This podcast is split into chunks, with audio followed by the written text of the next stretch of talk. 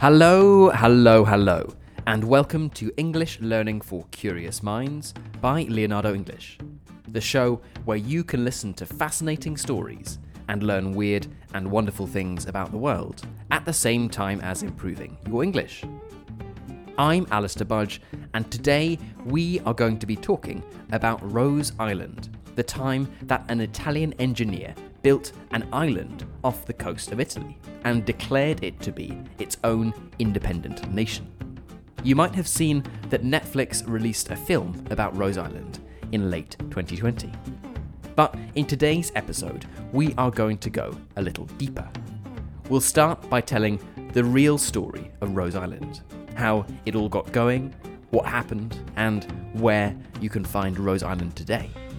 Then we'll also talk about attempts since then to create new countries, about what it actually means to be a country, and ask ourselves where the countries of the future might come from.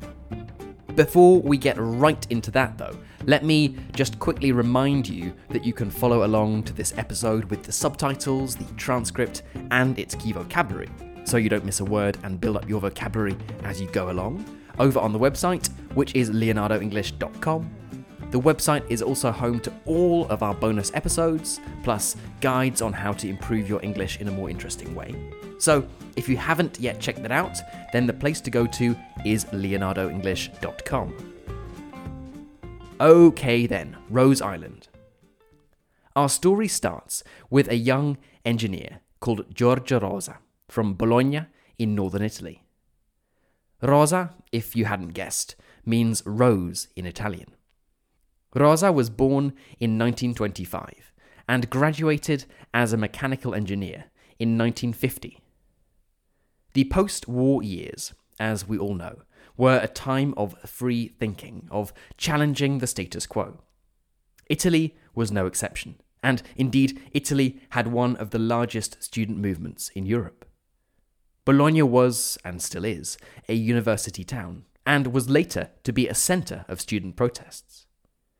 Rosa was, by all accounts, keen to experiment with new styles of buildings and new engineering concepts, and was sick and tired of what he saw as excessive government bureaucracy that stopped him from doing so.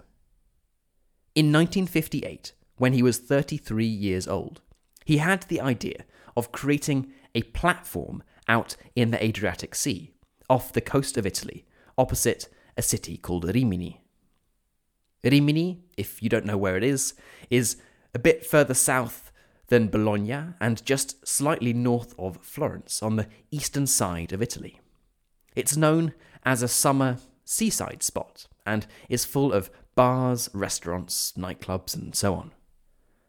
Rosa had this idea to build a small island off the coast of Rimini, but crucially, the island would be more than six nautical miles, which is just under 10 kilometres, from the Italian coast. The reason why this is important will be familiar for those of you who remember one of the first episodes we ever recorded on Who Owns the Sea. It's that, in 1958 at least, the territorial waters of a country extended only six miles out from the coast. So, from the Italian coast until six miles out to sea was still part of Italy. It belonged to the Italian state. But if you went out past six miles, it was no longer part of Italy. It was international waters. It didn't belong to anyone. So, going further than six miles out to sea meant that anyone, technically, had the right to do anything. This territory didn't belong to Italy any more than it belonged to Bhutan or to Rosa. So, in 1958, Rosa started planning out his construction. He didn't have external investors, he didn't have any bank providing him with a big loan to build an island. He was on his own, financially at least. The sea was about 40 meters deep, and it was six miles out to sea. The Adriatic is relatively calm. It's not like the middle of the Atlantic Ocean, but there were storms, large waves, and so on. So, actually building an island in the middle of the sea that is structurally sound, that is safe, is no mean feat. It's not easy. To build it, Rosa pioneered a concept that is very interesting and allowed him to build a proper structure that was structurally safe. How he did this was by dragging large, wide, hollow pipes out to sea. These were steel pipes, but when he was dragging them, they didn't sink to the bottom because they were sealed, they were closed, and they were filled with air. So, much like huge steel ships don't sink to the bottom if they have enough buoyant material inside, material which keeps them afloat, nor did Rosa's pipes. When he managed to bring the pipes to the site he had in mind, he dropped them to the bottom so that they filled with water and stood up vertically on the seabed.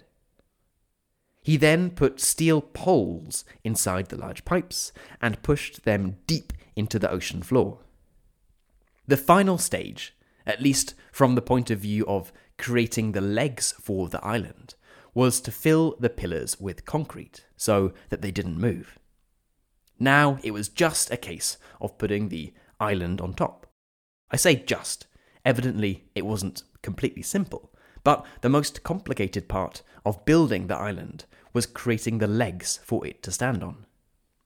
Rosa then added five floors to the island, and from afar it looked a little bit like an oil rig.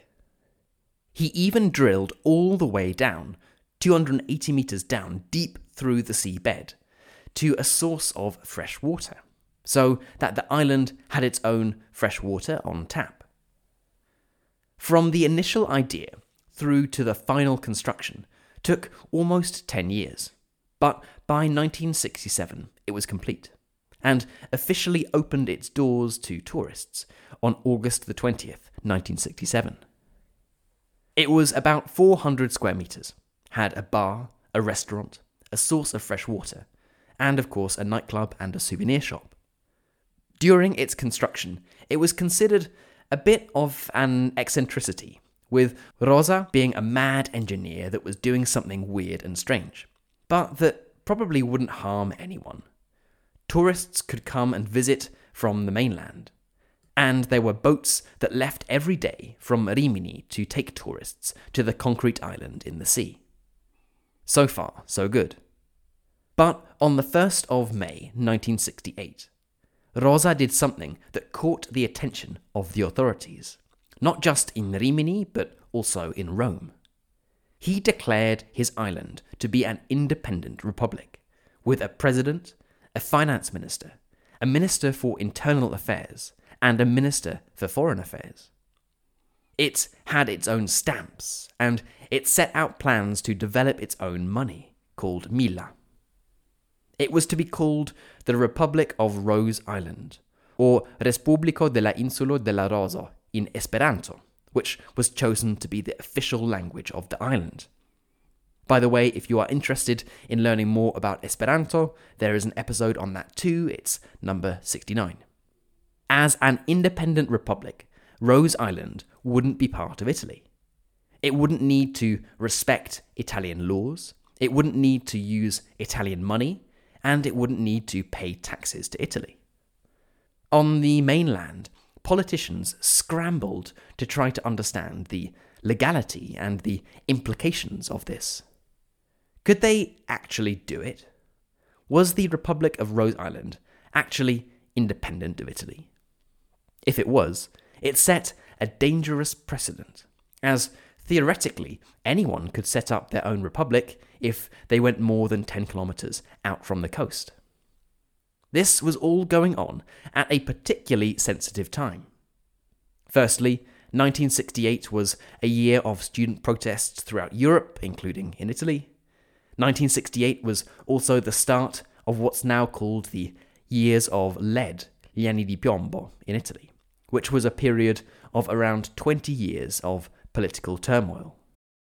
It was also right in the middle of the Cold War, and on the other side of Rose Island, across the Adriatic Sea, was Yugoslavia, led by the communist leader Tito. And if you're keen on learning more about Tito, you'll want to listen to episode number 84. So, the late 60s was a very politically sensitive time, both internally in Italy and on a more global level. The existence of Rose Island was debated by politicians, and it was almost universally criticised, both by those on the right and the left. The central state, as you might imagine, was opposed to it, as they feared that this would result in a loss of tax revenues, as well as set a precedent that this was something that other people could do. This also scared the communists, as if you have a reduction in taxes and a reduction in the state, that's not going to go down well with a political belief that focuses on the state paying for everything.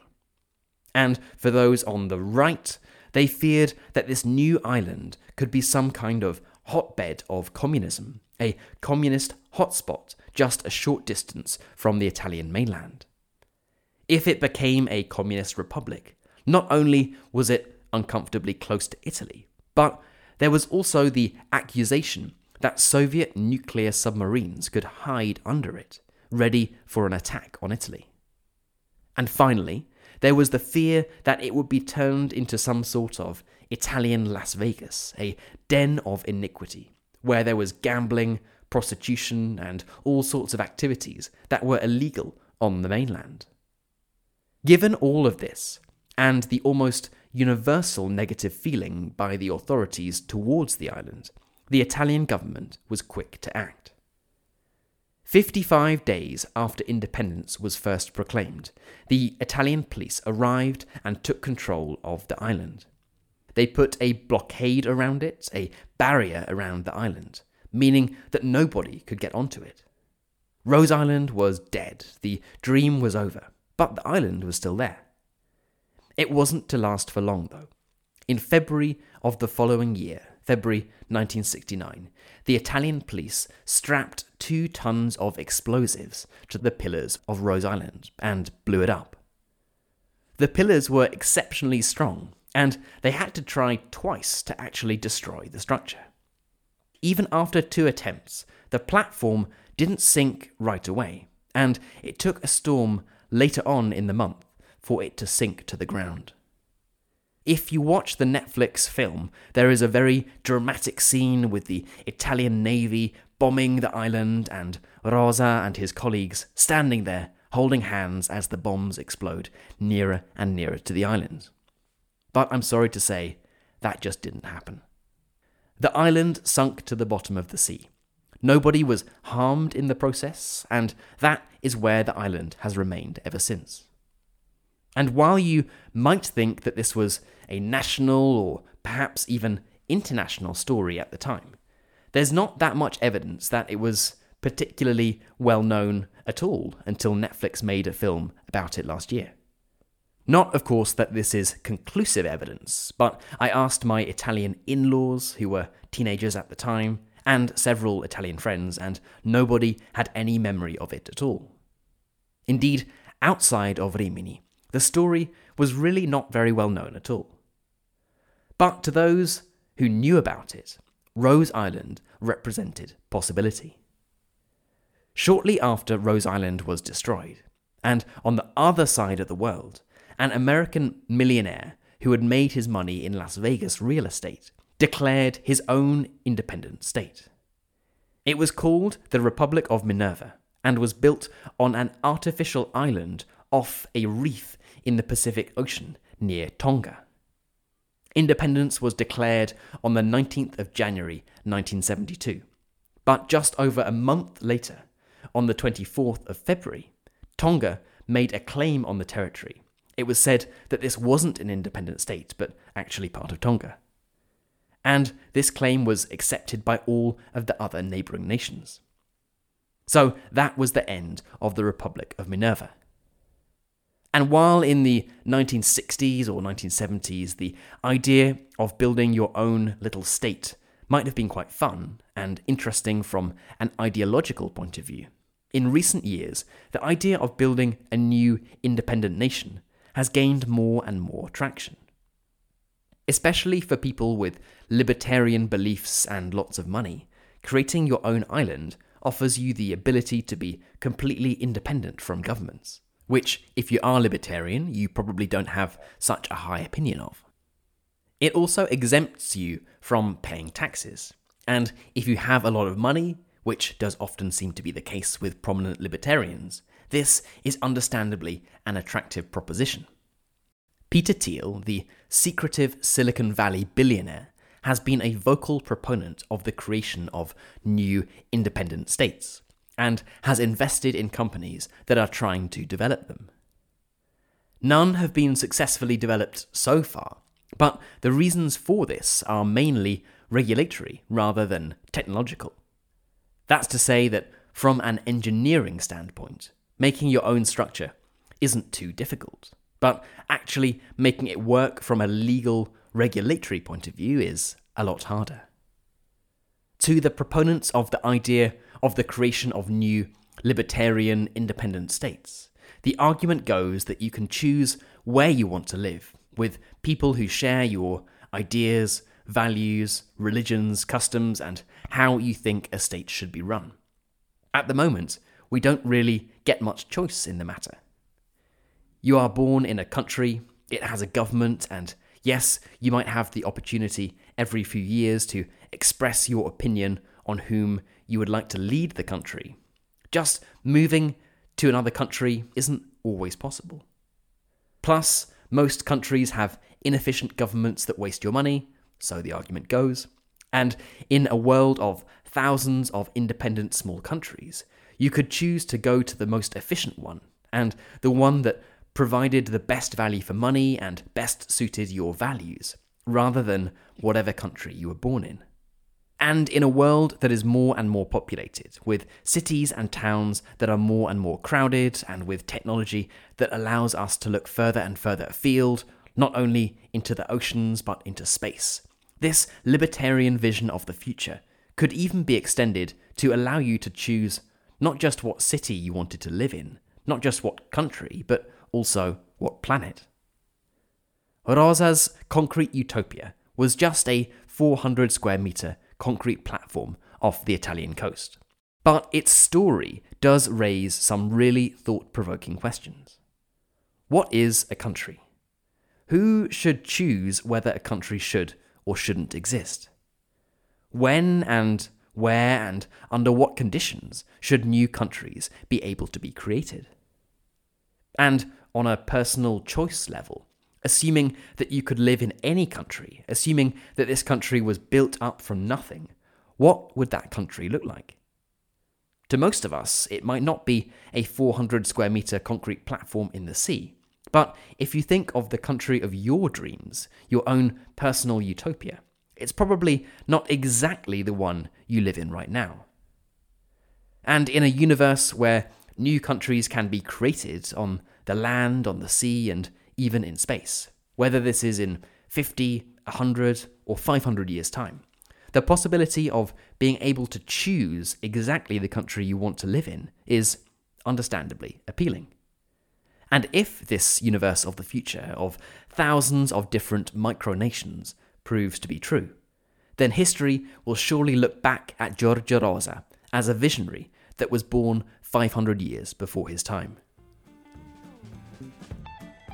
Okay, then, that is it for Rose Island. I hope that it's been an interesting one and that you've learned something new. Especially for the Italian members, I would love to know what you thought of this episode. Had you heard about the story of Rose Island? Do you remember it, or do you remember hearing about its story? I'd love to know.